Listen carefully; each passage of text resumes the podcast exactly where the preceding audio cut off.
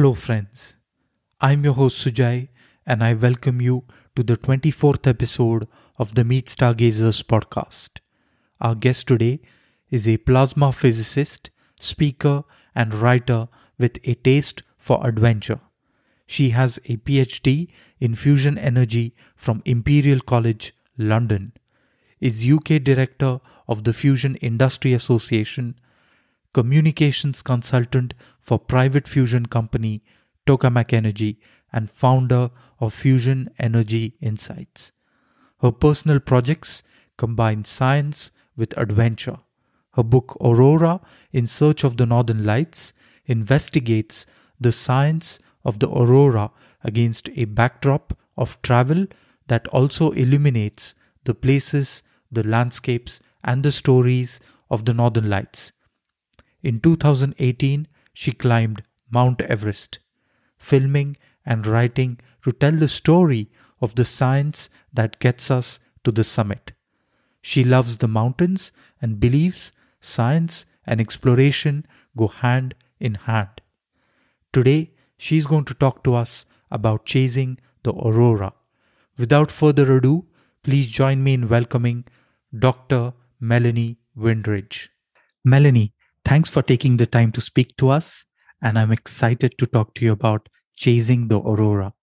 Thank you. It's a pleasure to be here. Melanie, what sparked your interest in the aurora, and when did you get started? Oh, I'd say I came to the aurora um, fairly late, you could say. I, I wasn't a child. Um, what sparked my interest is that I did a PhD in plasma physics like for a completely different reason. Um, I was working on fusion energy, which is it's that's what's happening in the stars, in the sun, and scientists are trying to harness that energy source to make a clean, uh, safe source of, of power for the future. And uh, so I got in. I got into that after university, and I would I did my PhD on on fusion. But uh, the if you're a physicist, the, the like the subset of physics that relates to fusion is plasma physics, and I don't know if if you know what a plasma is, most people uh, are familiar with plasmas because maybe they've heard of plasmas like a plasma TV or, or something like that, but often they don't know what it is. And a plasma is just an electrically charged gas, or it's the fourth state of matter. So you know about the states of matter. You know that we have solids, liquids, gases, and now we have plasma. And so and this is just about how much energy there is. So if you start with a block of ice, for example, and you heat it up, you give it a bit more energy, then it melts and you get a liquid, you get water. And if you give it a bit more energy, heat it up, then it will uh, evaporate and you'll get a gas. And so the same thing happens. You give a gas a bit more energy, and uh, what happens is you're actually able to strip atoms apart. So you break them up into the electron, which goes around the outside of the atom, and the nucleus in the center, and which is sometimes called an ion. And uh, and so then these two things are these two charges are moving around separately in your gas. And so this is an electrically charged gas, and this is what a plasma is. And and plasmas are really interesting because they're very well they're they're kind of chaotic and dynamic because these charged particles add extra behavior so a gas is a fluid so it's already, you know, it's kind of hard to contain a gas. Well, it, it just takes up whatever space container you have.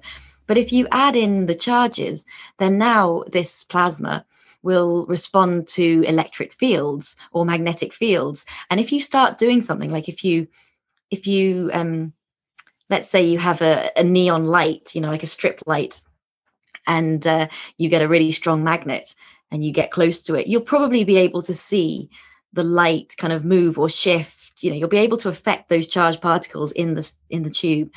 And if you have a neon tube with a different color you'll be able to see it even better.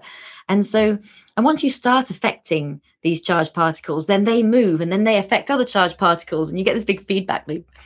Anyway so plasmas are kind of interesting um, and but they're also very beautiful because these charged particles can also emit light. And so a lot of charge a lot of plasmas um, are colorful and dynamic and movement. And so this is where the aurora comes in. So some examples of plasma are things like, well, the sun is a plasma, um, flames are a plasma, uh, neon lights are a plasma. Uh, and so there are various, oh, lightning is another one. So there are various plasmas that you're probably quite familiar with. Anyway, so I was studying fusion energy, but the subset of physics is, is plasma physics because for fusion, if you're making something like the sun, then the uh, the gas is heated up to very high temperatures and it becomes a plasma. And so it was during this time that I became interested in plasmas in general, and particularly the aurora, because I remember thinking, especially as, as I as I neared the end of my PhD, I was thinking, I'm a plasma physicist. Like, I should see the most incredible, like, natural plasma phenomenon, which is the aurora. So that's why I got interested in it from the plasma side, not necessarily because of the physics itself, but just because of the awareness that I had and and the fact that it's this beautiful, incredible thing. And so that's why that's why I wanted to to go and see it. Thanks for sharing your journey with us. What does aurora borealis mean? So aurora borealis actually means northern dawn. So it was coined by Galileo Galilei um, in like the 1600s, I think. I'm really bad with dates. Don't tell anyone. Um, and uh, and so anyway, he so you might be thinking, hold on a second, this is Italy. Like, how do they see the aurora down there? But um, well, firstly, there's very little light pollution like back in those days. Um, so if anything was happening, they would probably see it. Whereas nowadays, uh, aurora does actually sometimes come further south, um, but you probably won't see it. And um, but there were some, there were it was it was a more active period, and there definitely were a, a few. By a few, maybe he saw a, maybe he saw a few in his lifetime, should we say? So it's not like he was seeing these things every week, but he probably saw enough aurora displays to be thinking about it and wondering what it was. And um, anyway, so he he coined this this term, this northern dawn, because it's, it's seen in the north. If if you're if you're talking about the northern lights, of course, the southern lights is in the south. But so you're looking towards the north pole, and and it's yeah, it was it was light, this light show, and and if you get a big display, it can be quite um it can be quite powerful. You, you know, so quite colorful, um, quite intense. So, assuming he saw something like that, that's that, that's where the that's where the name came from. What causes the aurora borealis? Ooh, well, that's a big question there. What causes the aurora? Now, there you're. I'm gonna. T- I'm gonna. T- it is a big question because there's a lot of misconception around this, but it's only kind of small, if you like. But for me, it's quite important. So I would say what causes the aurora is or the aurora is uh, like a light show that is caused by charged particles that are accelerated into the upper atmosphere. So that's what I would say it is. And this acceleration part is is really key. Now I'm going to unpack this a little bit because if you go if you go on any holidays, then the description you will probably hear from any aurora um, travel operators, they'll probably tell you that the aurora is caused by charged particles from the sun, which get caught up in the Earth's magnetic field and they're funneled to Earth, and that causes the aurora. And, like, okay, that's sort of broadly correct. Um, and actually, it's very close to the first, what I would call scientific description of the Northern Lights, which was offered by a Norwegian physicist called Christian Birkeland about 100 years ago in the early 1900s. And he was way ahead of his time, and everyone everyone thought everyone didn't believe him at the time you know they thought this is this is crazy and this can't be the reason for the aurora um but actually he was uh, he was yeah, it was it was pretty close. Um, but so this description goes back about 100 years or so. And since then, we've learned an awful lot more about the aurora and what actually happens. And so now we know that that there's more more to it than that. More is involved. So let me let me think about like why this can't be the whole story. It can't be the whole story that that charged particles are just like caught up in the Earth's magnetic field because, first of all, if you think about it, if the charged particles are kind of coming from the sun, they're going to get to the Earth on the sun side of the planet. And so if they just get caught up in the magnetic field and come directly to Earth, they're going to come in on the day side of the planet. And that actually a li- to a certain extent that does happen a little bit but the aurora that results is very very faint and also you can only see it when it's dark so for the majority of people in daylight you won't see any aurora on the day side of the planet so we see aurora on the night side of the planet which is the back side of the planet away from the sun so something else is happening here. Somehow, those particles that come from the sun are getting around to the back of the planet. So that's problem number one. Problem number two is that the, if they came in directly, these charged particles, they wouldn't have enough energy to cause the bright aurora displays that we see, because the the light displays uh, yeah the, the the what you see like the brightness of the light depends on like how fast the charged particles are coming into the atmosphere and so if they were just sort of dripping in if you like from from the sun they they wouldn't make anything particularly bright so the fact that we see bright like moving aurora displays on the night side of the earth indicates that something else is happening here so so what is happening what is happening is the these particles do come from the sun. It's something that we call the solar wind, and the sun is always spitting out charged particles. It's just part of what it does. It emits light, but it also emits charged particles, and uh, and we yeah, we call it the solar wind. Sometimes you also get more particles coming off the sun because as well as just the ordinary like everyday solar wind sometimes you might see something on the sun which is called um, an eruption which is where you might get a loop of plasma sticking out from the side of the sun and then it suddenly lets go of that loop and like throws some stuff out into space. And sometimes you can get really big ones of this which is called a coronal mass ejection. And this is when the sun just like spits out um huge amounts of matter. So like billions of tons of matter traveling at millions of miles per hour. And it's these coronal mass ejections that will give you the best aurora displays. Um but also they will disrupt things like aircraft and satellites and power grids you know so it's not always not not necessarily a good thing but you get nice aurora displays. But anyway that's another story. Um but so the sun's always spitting out particles and you will see aurora from just the everyday ordinary solar wind as well. And what happens is that these charged particles fly through space and some of them will hit the earth. And fortunately for the earth we have protection because these charged particles would actually be dangerous to life and they would strip away our atmosphere and the planet would not be habitable anymore. So we're really lucky that the Earth has a magnetic field and this magnetic field protects us from the solar wind.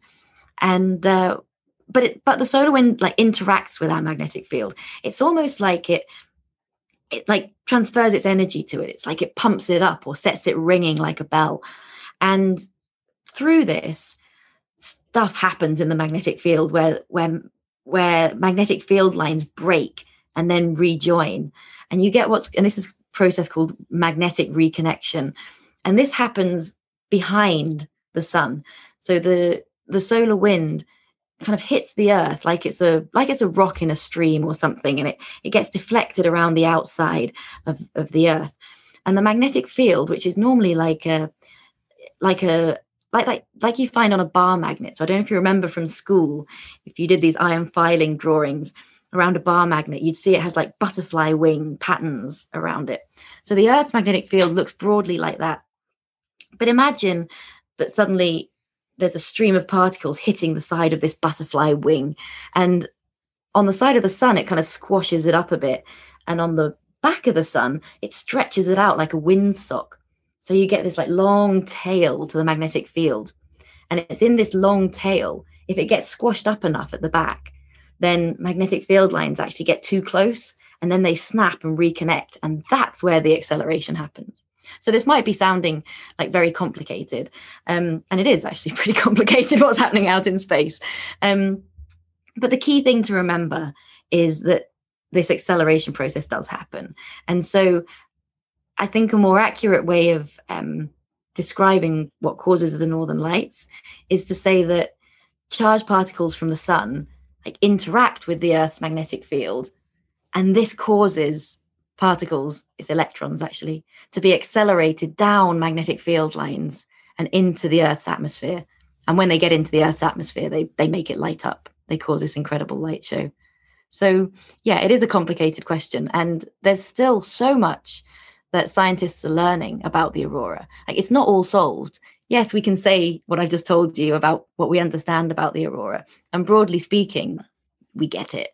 But there's so much like intricacy of like the patterns and the shapes and and, and predicting you know we can't predict it very well you know so and i think that's fascinating personally because i don't think we should necessarily be on a quest to um you know finally understand everything. If you know what i mean? We can't we can't put it all in a box and go this is it.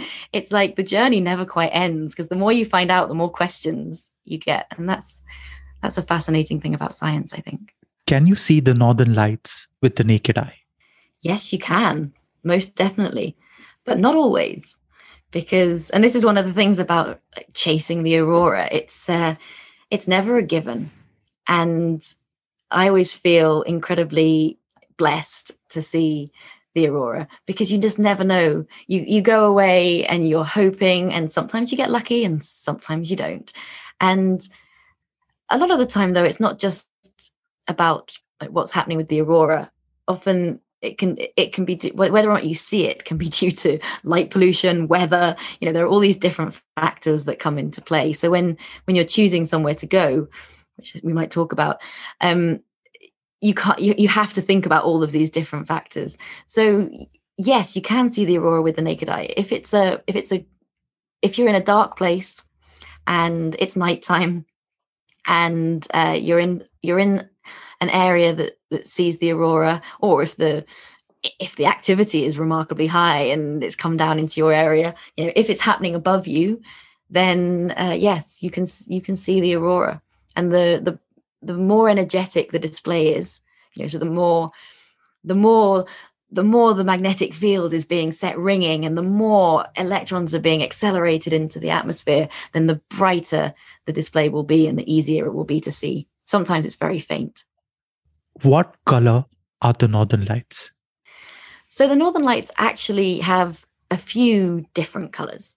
Um, and i think that if you get to if you get to see some of the rarer ones you know like the, the reds and the pinks and like then you're really really lucky. Because the the easiest color to see or the you know the color that is most often seen is a green color. It's a kind of bright green like almost oh, almost a yellowish green sometimes. But anyway it's green and it comes from oxygen. And um and that is the most common color of the aurora. But there are other colors as well. So oxygen also makes a, a, red color but you often see the red color like it's it's much harder to see. It's much higher up uh, in the aurora. So imagine if the aurora was like waving curtains like hanging down then the red color will be like the uh, curtain rod at the top.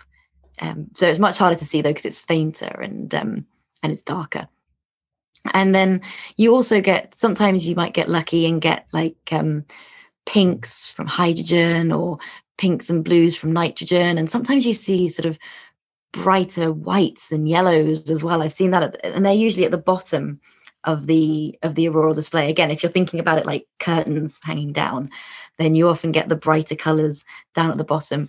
Um, unless you get very lucky. And if it's a really wild energetic display then you you'll start seeing other colors. Um, but the reason that you see all the, these different colors is because, well, it depends on what gases are in the atmosphere. And so, so why why do these atoms or why does the atmosphere emit light? You might be wondering. Well, this is because when electrons come in, when they're accelerated into the atmosphere, they hit against the molecules or the atoms that are in the atmosphere. So in Earth's case, this is most likely to be oxygen or nitrogen. And and they we call it exciting. They excite the atoms in the atmosphere. And what that means is if you think about an atom which has got a, a nucleus at, a, at the center and electrons around the outside, what happens is that the incoming electron actually knocks an atom's electron out of position. And it doesn't necessarily knock it completely out of the atom, but it knocks it to what we call a higher energy level. So rather than orbiting the atom close to the nucleus, it sends it a bit further away from the nucleus. And the atom has various like energy levels or different steps um, away from the nucleus. And then, so when this when this electron is like higher up in a different energy level, when it drops back down to its original place, it releases all that extra energy that it received and it releases that energy as light. And so that's why you see the aurora. It's from all these billions and billions of atoms in the atmosphere getting excited and then releasing that extra energy as light. And the reason you get the different colors is because each atom has uh, these different energy levels, like these different steps. I like to think of as different steps. And so, but they're, but they're fixed for a particular atom. So oxygen will always have the same steps. It always has a red step and a green step, and that's it. But you won't find it making, you know, blue light because it, it doesn't have that step. And um, and so so yeah so these colors come from the particular atom that's in the atmosphere so we we happen to see ox- uh, see the green from oxygen most commonly just because there's there's more oxygen. The higher you go in the atmosphere the gases get uh, like redistributed differently. It's due to the density. And so you get more oxygen higher up. Uh, so you tend to see that color first. And the green color is is just an easier it's easier for the atom to release green than red. So you see it more commonly uh, than the red. And you you see the other colors like nitrogen like the pinks and the blues. If there's if it's a very energetic display if the magnetic field is being like pumped up a lot and the electrons are being accelerated deeper into the atmosphere then they will start hitting into nitrogen and you'll start getting those other like pinky bluey colors uh, which is nice. So for me it's always really exciting to see some of those other colors um you know besides green because usually you get a bit more movement as well and you get these other colors and and that's amazing but it doesn't happen all the time at all. So it's like a real treat to get the different colors what is the best time to see the aurora borealis what is the best time well the best time is nighttime when it's dark and also winter time when it's dark. So these are the two key things because actually a lot of people don't realize this, but the the aurora actually does happen in the summer. It happens all the time. Um, we just can't see it in the summer. But if you look at, uh, there are some satellites that that measure things like um, they can look at like the ultraviolet uh, radiation, for example, rather than the visible radiation.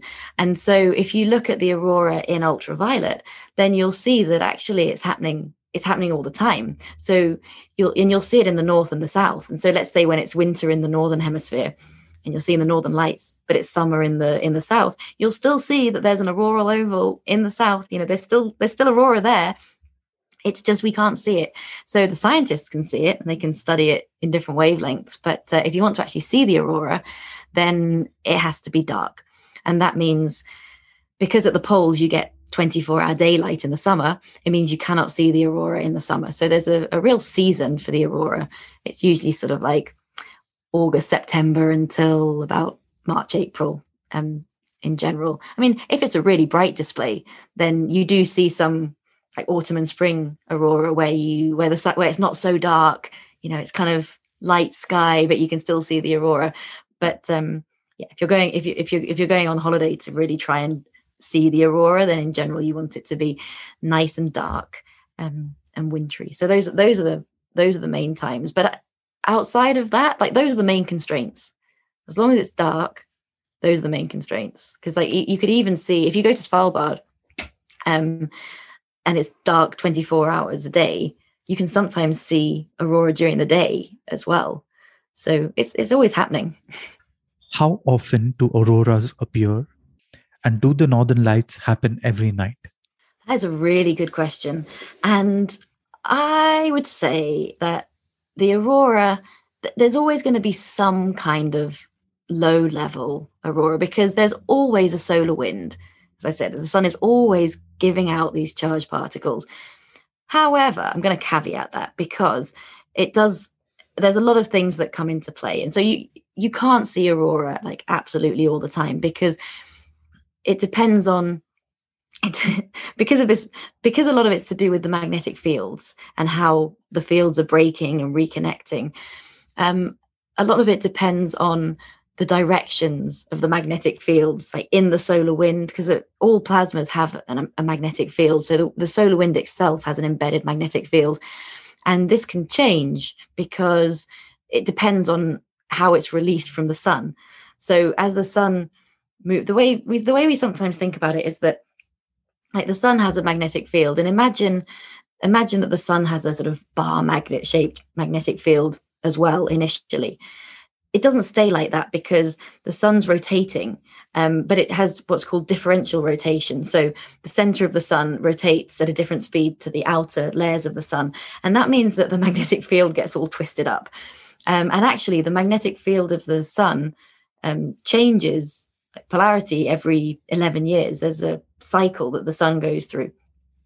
And um, so the so the magnetic field of the sun is all pretty twisted.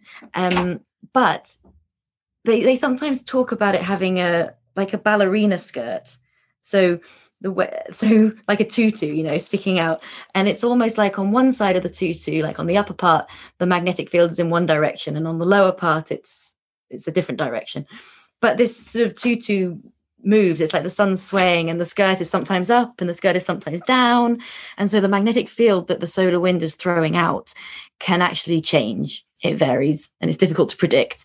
It's just sort of changes and flaps up and down. And it might stay up for like a whole day or several hours and then it might tilt and go down again. And anyway, different magnetic fields. And the way and the magnetic field that's in the solar wind interacts differently with the magnetic field of the earth because the direction of the magnetic field of the earth is the same all the time and so sometimes sometimes when the magnetic field is in pointing in the north direction it's actually much easier for the solar wind to just flow over the earth you know like a rock in a stream and and not really transfer its energy properly into the magnetic field of the earth whereas if the magnetic field of the solar wind is pointing south then a different process happens and it interacts much more strongly with the Earth's magnetic field. And therefore, it transfers a lot of energy to the Earth's magnetic field. And that's what sets up the acceleration and uh, and sets up a, a, better northern lights display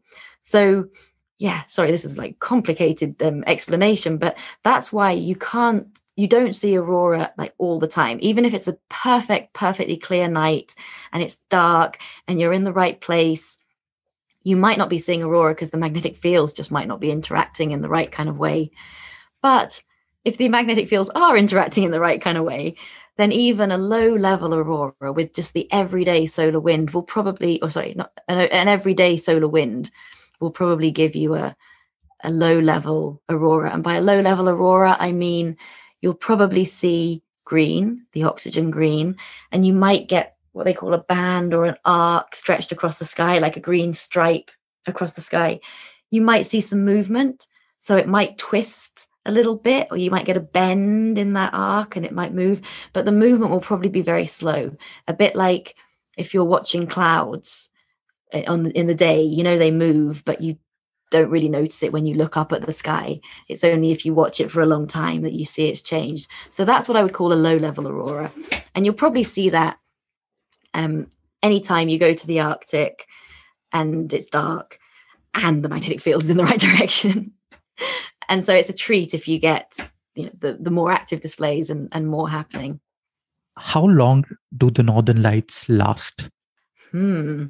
Well, that depends on how long the magnetic fields are interacting with to get you know together how long the solar wind magnetic field is interacting with the earth magnetic field and but it also goes in cycles. So if the let's assume for now that the magnetic field is south from the solar wind, and so it's interacting strongly with the Earth's magnetic field, and we're seeing aurora, then you'll find that there's actually like a pattern to the aurora. Although it looks like it's kind of haphazard and, and crazy in the sky, if you if you see enough of these things, um, you'll see that there is some kind of a pattern there. And what broadly happens is that it starts as a uh, like a, just a band across the sky, like in the north, and then gradually this band like moves further south, uh, and this is as magnetic fields are changing in in the Earth's uh, atmosphere, and so this band gradually moves further south, and then you get to a point where it starts to break up, so rather than looking like a nice even band or arch across the sky, it starts to twist and uh, and yeah warp like you know like if like if you've got an elastic band or something and you're twisting twisting twisting and it suddenly starts kinking and it'll start doing that kind of thing. And this is called the breakup. And that's where you'll get more movement and more activity. And uh, and then gradually this will die down and it will you know the, the, the band if you like will sort of move back to the north again and it will quieten down and then the whole thing can start again. And that process that whole process can last about half an hour. And then it can repeat so you could you can get it again. Um, and this is what's called a, a substorm this this little half an hour loop. Um, but yeah, it can if it's good, you can watch the aurora all night, but it sort of ebbs and flows. So it might not be like incredible all night. You get this like quiet bit, and then you get the breakup, and then it dies, and so it, yeah, it's it's a cycle. It's actually in the in the earth. It's it is a cycle. It's this thing that's happening and then repeating and then happening and repeating. Um, but if there's a big coronal mass ejection that causes a big uh, solar storm, they call it, or a geomagnetic storm when it gets to earth if a geomagnetic storm is going on then it's it's it's harder to see that pattern because it's like it's just so big and there's so much going on that you know you don't really see the subtleties of that pattern anymore it's like overwhelms it um but yeah so in in general it's little sub substorms of about half an hour but it could go on all night if the um if if the magnetic field's in the right direction and it's interacting strongly with the aurora uh, sorry interacting strongly with the Earth's magnetic field. Oh, and there's one more thing. It's also um, over uh, uh, across the night. What you see will change slightly. So this is when it gets a little bit mind bending. Well, for me at least, because you've got to remember that, like from where you are on the Earth, time you know, the night is progressing and it will get to, to morning for you. But for the Earth, the Earth could still be like the aurora could still be the same for the Earth um, but but but now the earth where you are standing is in a different orientation to the sun. So what you will see is different to what let's say somebody else will see who was standing where you are standing relative to the sun three hours ago let's see let's say. So it is kind of crazy um, but uh, uh, yeah so if you're thinking about it from your observer point of view as the night passes you will see the aurora slightly differently as well. And that's because the the best aurora is going to be at the back of of the earth so away from the sun. And so that's like well it's it's broadly speaking midnight. It's not exactly midnight because people have different you know we have time zones. And so we might be shifted a little bit from you know what the uh, astronomical midnight is or whatever you call it. But um let's say it's midnight. So if you think about it the aurora activity if you imagine it as a you can see blobs on the globe. Like if you imagine a, a, globe, the world, and then you've got this like ring of aurora around, like a ring of light, let's say, around the globe, you'll see that it's fattest behind away from the sun at the midnight point and then it will kind of taper off to like thin ends in the daytime point. So not much is happening there. And um so broadly speaking let's say you can see reasonable aurora from about 6 p.m at night to about let's say 6 a.m in the morning. So that that period of, of nighttime uh, particularly on the, the the build up to midnight and around midnight that's when you're going to see the like the substorms that i've just been talking about and like that kind of um, build up and break up and that sort of thing but then when you get nearer to the morning like maybe around i don't know 3 or 4 a.m. I've never actually seen this. I never stay up that late. But um, when you get to the morning time, you it, the aurora actually changes. It becomes more what we call something um, called patchy pulsating aurora. So rather than like a wide band, you get more like patches of color and light. And as it sounds like pulsating, you can get like flashes um, in these patches as well. And actually, scientists believe that th- these are caused by completely different mechanisms. So something else is happening um, to cause the patchy pulsating aurora than what's happening to cause the, um, let's say, the ordinary arc or band aurora, which is fascinating. I think. I mean, there's just so much going on that, as I said, scientists are still still figuring out and and trying to understand. But yeah, so if you stay up all night, you will actually see the aurora change. Can aurora be predicted? And if yes, how far in advance can northern lights be predicted? I'm sorry to say that it's really difficult to predict the aurora it's a shame because it means that nobody can book holidays and you know and be sure guaranteed to see the aurora but as i said earlier i think in some ways it makes it so special because because you're not guaranteed. And it's not like you can just say, okay, I'm going to go and do this thing. I'm going to go and see the aurora. There we go, done. It's like, well, for me at least, maybe I'm, maybe I don't think I'm the only one, but anyway, for me at least, I find myself always wanting to go back because I go and I'm not sure if I'm going to see it. And I don't always see it. I actually wrote my entire book about the aurora. I think I went to see the aurora about five times when I was writing that book in various different locations like, around the world. And I did see the aurora. I did. I was like very lucky. Even the first time I, I went, I saw the aurora. But I mostly saw what I would call quiet displays. I only saw real color and movement after I'd finished like publishing that book. I mean, it was probably trip seven or something, you know. So it's not a quick fix. It's, as I said, I did see it. I did see the Aurora on the first time I went. I haven't seen it every time I went. Um, but I always, I mean, I always want more because you kind of, even if if you only see the, the the quiet aurora, I call it, then then you kind of want to go back because you're like, well, yeah, I saw that and it was great. And I felt so grateful to see that, but I really want to see color. And then when you see the color, you go, oh my God, I just saw the color. That makes the most amazing thing I've ever seen ever. I have to go back, like, do it again, do it again, do it again. Because it doesn't last. Like, you see this amazing blast of color and things. And then I don't know how long it is, maybe 10 minutes later, it's all gone. And you're just like, do it again. Come on, do it again.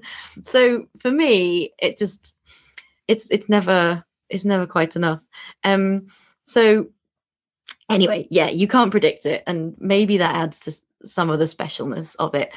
What you can do is um you can get a little bit of, of warning. So when i say a little bit maybe three or four days let's say. So what can you predict? Generally generally there are times when the the strength might be a bit better. So they say that around the equinoxes you can get better aurora. And that is simply because of what we were talking about earlier and the magnetic field directions. It just so happens that because of the way that the earth is oriented it makes it slightly more probable that you'll get a good interaction with the solar wind uh, in around the equinoxes. So kind of march and september. So it, those are a good time, can be a good time to go. But as far as actual predictions go, if you see a coronal mass ejection happening on the sun, which indicates you'll get a good, probably get a good auroral display if if it hits us. You don't always know if the coronal mass ejection is going to come to, towards Earth and hit us. If it hits, you'll get a good display. You maybe have got two to three days warning. So if you if you can get on a flight and you know fly out to Iceland or Norway or Canada or wherever with two or three days notice, then you could you could catch the coronal mass ejection. But pretty much that's all the notice you get. Like we can't predict it any further. So it's all just about probabilities really. What will give you the best chance of being in the right place at the right time. And then you just hope. What is KP index for aurora forecast? Aha. So the KP index, yeah, this is something that if you look at any Aurora forecasts, you'll probably see mentioned. And nobody really knows what it means. so it's, I mean, if you're just a tourist, so it can be a little bit confusing. All it is, is it's that the P stands for planetary. It's the planetary K index, and the K stands for something awkward. I think it's in German and it means digit or something. So German speakers might know what it stands for, Knif, Kniffenmega or something. Anyway, what it is, is it's a measurement of how disturbed the Earth's magnetic field is. So when the solar wind hits the Earth's magnetic field, as I said, it interacts with it, it changes. It changes what it looks like. It rips fields apart and drags them over the top of the earth and puts them back on the other side and you know really changes things around. And so the there are it, there are various observatories in various places around the world um, that have that have a- apparatus that measures the earth's magnetic field and they can see how how disturbed it is how changed it is. And so each of these different observatories gets a particular index for the d- disruption of the magnetic field. And then the planetary K index, the KP, is like an average of about, I think it's about 13 or so observatories around the world. So you get an average distribution because the magnetic field is very localized. You can have, you know, it could be a particular value in one part of the planet and a different value somewhere else. Um, and so this this planetary index just sort of gives a broad overview of how disturbed the Earth's magnetic field is. And so, in general terms, it tells you what size of geomagnetic storm, or maybe not even a storm, it might be lower level, but what size of disruption you're going to get, and therefore what size of aurora display you're going to get. So, if the KP index is down at like one, two, or three, then that's a very quiet, ordinary display. So you might see something, but it will probably just be, as I said before, like a, a band of green and very slow movement, not much else. Once it starts getting above three to like four, you're starting to see a bit more activity. You might get a bit more movement, a bit, bit brighter maybe. If it gets into five, that's when they start, they being like the forecasters or like NASA or NOAA. NOAA's the um, uh, National Oceanographic and Atmospheric mm-hmm. Administration or something. Anyway, so they do the global world stuff, and they've got a they've got a a place that I visited, a prediction center, which is called the Space Weather Prediction Center in Boulder, in Colorado, which gets nicknamed SWPC because it's the SWPC. so they call it SWPC, which I think is quite funny. Um, anyway, there are others around the world. Like the UK has a it now has a Met Office Space Weather Operations Center and like various other countries will have their own space weather, but um, but it's all done by satellite, so it's all global. You know, they share they share the information. But anyway, so where was I? So they they um, SWPC or whoever the predictors people will categorize it as a geomagnetic storm when it gets to five. So that means okay, this is like low level geomagnetic storm now. We're seeing bigger effects, and the reason it matters for them is because as I said before, unfortunately, it's not all about the uh, aurora watchers although we love big displays there's a lot of people who don't love big displays because it really disrupts things like um, satellites it disrupts aviation it disrupts power grids. So people who operate those kind of things need to know about these geomagnetic storms because they need to take evasive action to protect their assets. So that's a whole other conversation. Um, but it's very interesting actually but uh, yeah, we we Aurora watchers love big storms. So anything that happens above five, you're thinking, "Woohoo, Aurora ahoy!" Like let's get on that flight and try and catch it. Or, or if you live in the areas, get your cameras out. Um, and then if it gets to if it gets higher, then you start seeing more. Like I think the KP index has to be around eight or nine for you to be able to see aurora around London. Obviously, you won't see it in London because of the light pollution. But I mean, to get down to that kind of level, I think if if it's around five or so, four or five, you start being able to see it in Scotland. Um, actually, you get it more like overhead, like around your level in Scotland. They they can see it at lower level in the distance on the horizon, but you'll see a better display, uh, quite a good display in Scotland if it's like four or five, I think. So anyway, so this KP index gives you an idea of of how strong the magnetic disturbance is, and therefore where you could expect, as in what latitude you could expect to see the aurora.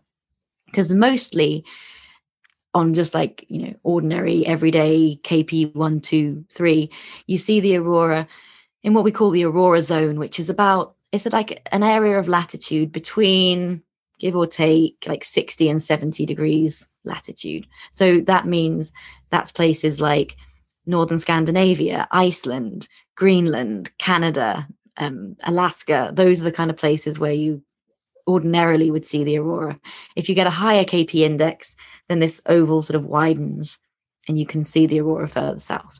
So that's what the KP index does. It gives you this indication of where where you might see the aurora and how strong it might be.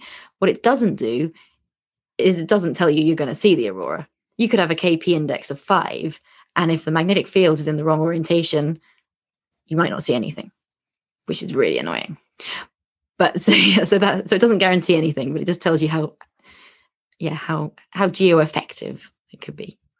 Where is the best place to see the northern lights?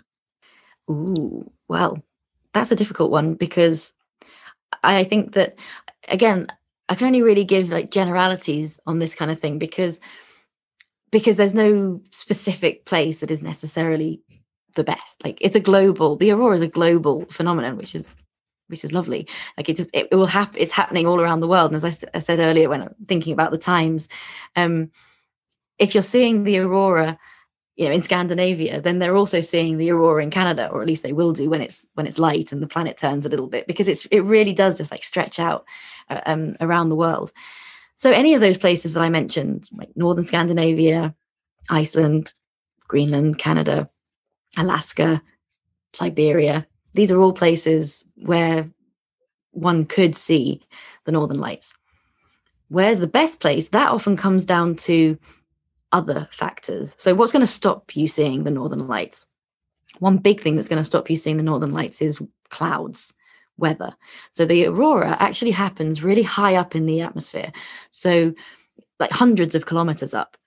So, the, the greeny color that you get generally comes from around 100 kilometers up, maybe a little bit less, but generally broadly around 100 kilometers up, and it stretches hundreds of kilometers more.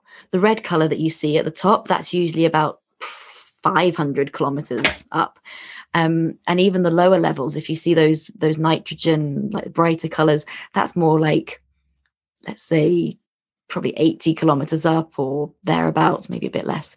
Um, so anyway, it's high. Most of the clouds that you see are below about 10 kilometers.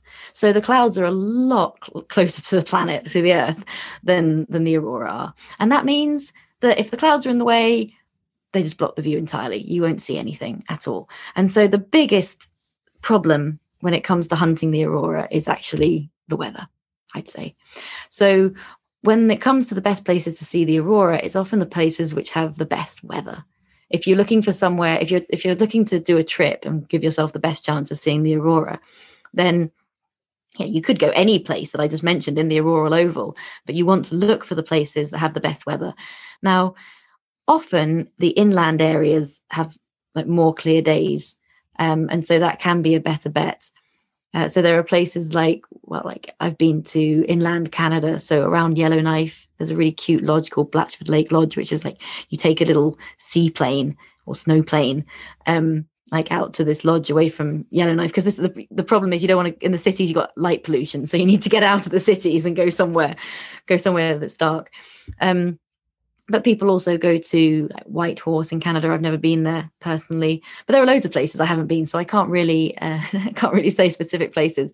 But um, but generally, inland places are better. Having said that, there are lots of beautiful places on the fjords in Norway, um, and you know, they will they will see the aurora, but probability of clouds is greater on the coast. So you've got to factor that in. Generally, if you go for a decent number of days, like if you go for four or five days then you will probably see something. But some people don't want to spend that much time. You know, they want to do lots of other things. And but if you really are dedicated and you want to see the aurora, I would recommend going to one of these aurora lodges.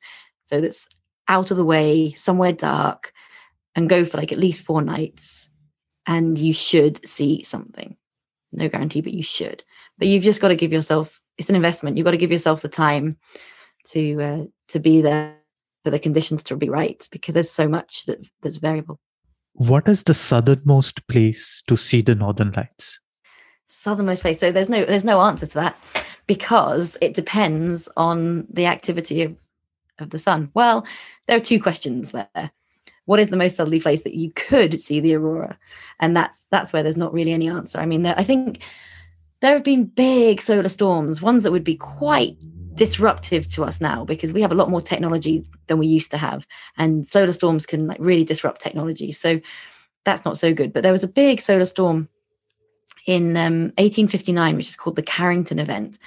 And uh, it's famous because it's famous because well this, this guy called carrington saw uh, this solar flare happening on the sun. And it was it's a time when they first began to actually put to get put two and two together that it might be something happening on the sun that was causing the aurora. Before then, it had just been like completely random. Um, but also, the telegraph had just been invented. And so there were disruptions to the telegraph, and there were like electrocutions and well, maybe not that many, but I think there were some. Anyway, so there was disruption. And so it was the first inkling that you know, something like electric or electromagnetic was was going on. Um, but anyway, I think there were, were reports around that time when they had this huge event of seeing the aurora like around like Cuba or um, you know, people saw it really far south and like south in the United States and like in Europe. And so for big events, there's kind of no limit really. You can you can see them really far south, but that's really, really unusual. So how far south would you see them ordinarily? If I were booking a flight, uh, or booking a holiday to go and see the aurora, then I'd probably want to be within the 60 to 70 degrees latitude. So even the south of Scandinavia, like even places like Oslo and Stockholm are like too far south, really. You want to go to the north of Scandinavia, you want to go higher up. Um, so yeah, it's kind of two questions there. Where can our listeners find you online? Where can you find me online? Well, I've got a website, which is melaniewindridge.co.uk.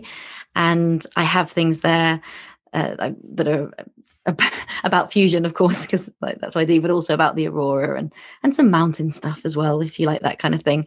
Um, I'm also on social media, so I'm on Twitter and Instagram as m underscore Windridge, and uh, I'm I've got a YouTube channel. Although I don't, I'm not a YouTuber. I don't regularly post, but I have various playlists on my YouTube channel because I've I've contributed to a lot of videos and things in the past, and I've made some of my own as well. So they're organized into playlists by like Fusion and Everest and the Aurora. So you can find things over there. Um, and I'm I'm planning to start a new thing, but I haven't done it yet. Um, but you should look out for. I'm thinking about starting an Aurora Stories um, membership for people who who who love the aurora and want to get a like weekly dose of inspiration into their inbox. Because uh, this like I've been looking at at different people's stories of the aurora for years now and and I love the way that it's so multidisciplinary. You know I love people's personal stories about like their their experiences of the aurora because it's always such a a meaningful thing for people to see. So I love those stories. But then there's also the Aurora stretches into things like art and music and and travel and and nature and, and, and science, of course. So there's like all these different elements. And and I like to explore all these different things. And so for the kind of people who who enjoy that too and like the sort of mind expanding um things around like aurora and and all these different these different facets like nature and travel and science. And for people who like that i'm going to set up this this kind of community where we can we can just like geek out over nice aurora things and uh, and connect. So but i haven't done that yet but i'm that's something that i'm planning. So uh yeah have a look have a look. You'll probably find details of that on my website hopefully soon. Melanie could you talk to us about your book on chasing the aurora? Yeah, so I wrote a book and it was kind of accidental in a way, in that, I mean, obviously it wasn't accidental. I knew what I was doing, but the way it started, I never went out thinking, I'm going to write this book, like many things. I just, um, I went to see the aurora that first time. I think because I mentioned I'd done a PhD and and I wanted to see the aurora. And so and so I, I did. And the way I saw it the first time was I went on a course because I was still, I was just finishing my PhD and the aurora is quite expensive actually. Or, or, going to scandinavia can be quite expensive. And and also i'm just interested in in learning more about these things. And as i said i was interested in the physics. And so what what happened is that i i saw something advertised through the university that there was this auroral science course or I know Arctic Science course, I think it was called. And uh, and it looked really fun. It was like a it was it was a little bit of distance learning because it was open to students all across uh, Europe. So there's a bit of distance learning, but with a week long or six day field trip in Kiruna in Sweden and uh, and it wasn't just about aurora this course it was actually cool it was interesting we did like various different arctic things like we learned about snowflakes which are beautiful. And um, and we learn about avalanches and Arctic ecology and loads of different things. Anyway, another part of it was the aurora. We learned about the aurora, and we were encouraged to go out at night to observe the aurora. And um, you know, we had various like project work things that we had to do. And so that was my first experience of seeing the aurora. And as I said, I, having seen that, I, I wanted to go back, but it also made me interested in other how others would have seen the aurora in the past. Like, you know, could you imagine? I thought about like the the polar explorers because I'm interested in skiing and uh, adventure and that kind of thing. And I thought about what it must have been like for polar explorers just like standing there and experiencing this thing like looking up at this changing sky and back then they had no idea like the early 1900s they had no idea um, what was causing the aurora and then i thought about the the local people the indigenous people and what they must have thought about about the aurora. And so if you start digging into these things you you find out about like the um the the mythology from all the, the, the local indigenous people and what they think the, the, the aurora is and all the stories. And and and you actually find that when it comes to the science a lot of the science in the very early days was sort of kind of driven by the same things. Like they had no idea what it was. So the science is very much like like the stories like the mythology you know they some of the early scientific explanations are things like oh it's well it's fire. It's fire in the sky because some if you especially if you see it lower down like in europe it's often in a red color because that's a, a big aurora display. So then it would look much more like fire and it was a bad omen and things whereas it wasn't when it was green up in the in the scandinavian countries.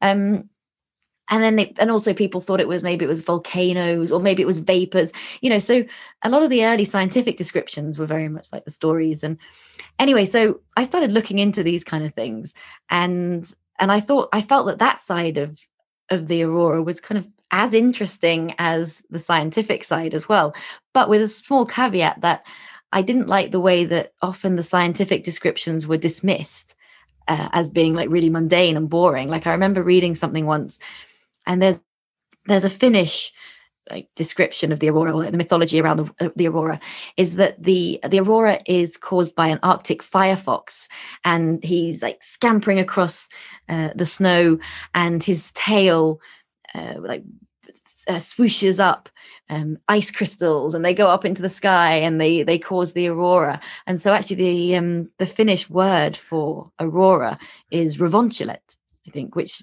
which means foxfire. It's a really beautiful story.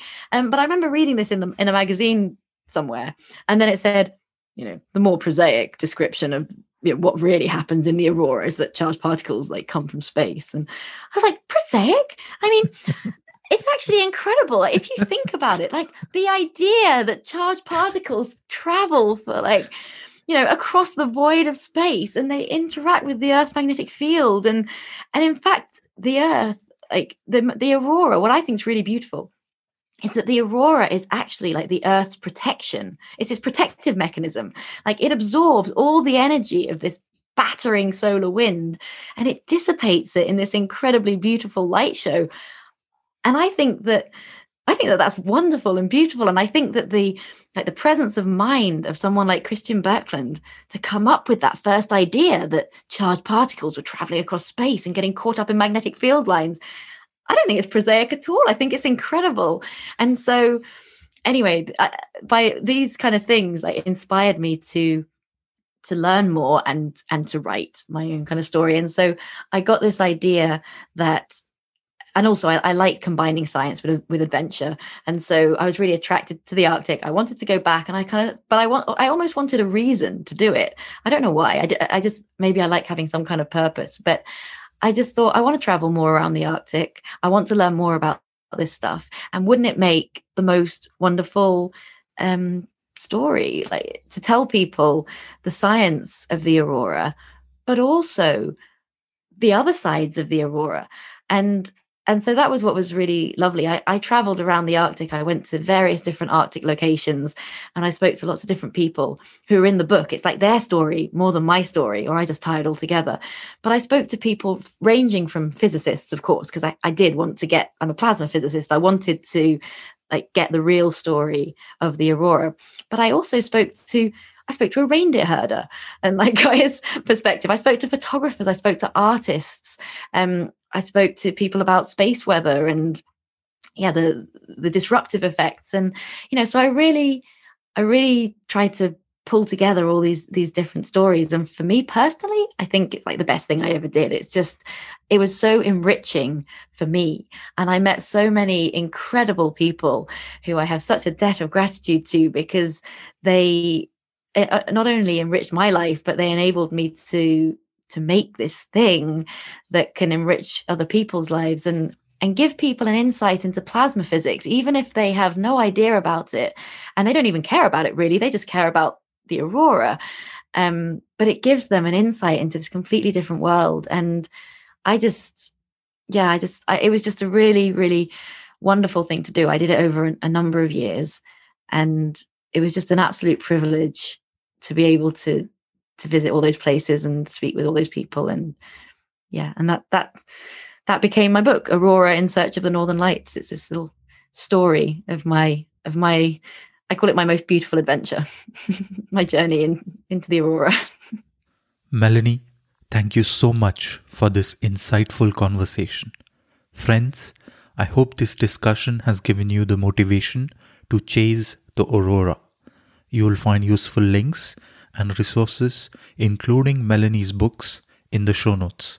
If you liked this episode, please consider buying me a coffee. You can find a link to my Buy Me a Coffee page at the bottom of the show notes.